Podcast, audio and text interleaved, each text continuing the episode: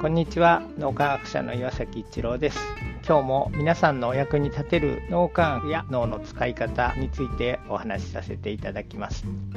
幸せで豊かな人生を生きたいというのは誰しも思うことです。それではどのように脳を使ったら幸せで豊かな人生を築いていけるのでしょうか。1970年代から幸せで豊かな脳の使い方というものが研究されてきました。もちろん最初はそういうテーマではなくて脳科学というのは医学の一部なのでいかにして病気を治すか。例えば脳機能の障害をどうして治して健康な状態にするのか。ネガティブなものを健康状態にするというとところで脳の研究というのが進んできたわけです。ところがネガティブなものをなくすだけでは人は幸せになれないということが分かってきました。もちろん病気を治したりするというのは大事なんですがそれをさらに幸せな状態ポジティブな状態にしていくにはどんな脳の使い方をしたらいいのかというのがいろいろな研究の中で集約されて最近になって幸せで豊かな人生を築く脳の使い方というのが明らかになってきたんです。そのような脳の使い方を身につける脳のトレーニングを脳磨きと私たちは呼んでいます。歯磨きを毎日するという習慣が多くの人に広まって人の健康状態が大きく改善したようにそれぞれの人が幸せで豊かな人生を築いていっていただきたい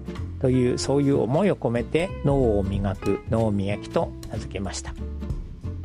この3分脳磨き気に入られた方はメルマガでも脳磨きのことを発信していますので脳磨きメルマガ検索してみてください。そちらからも脳磨きあるいは最新の脳科学のことを学んでいただくことができます。皆さんのお役に立てると嬉しく思います。今日も素晴らしい一日をお過ごしください。脳科学者の岩崎一郎でした。ありがとうございました。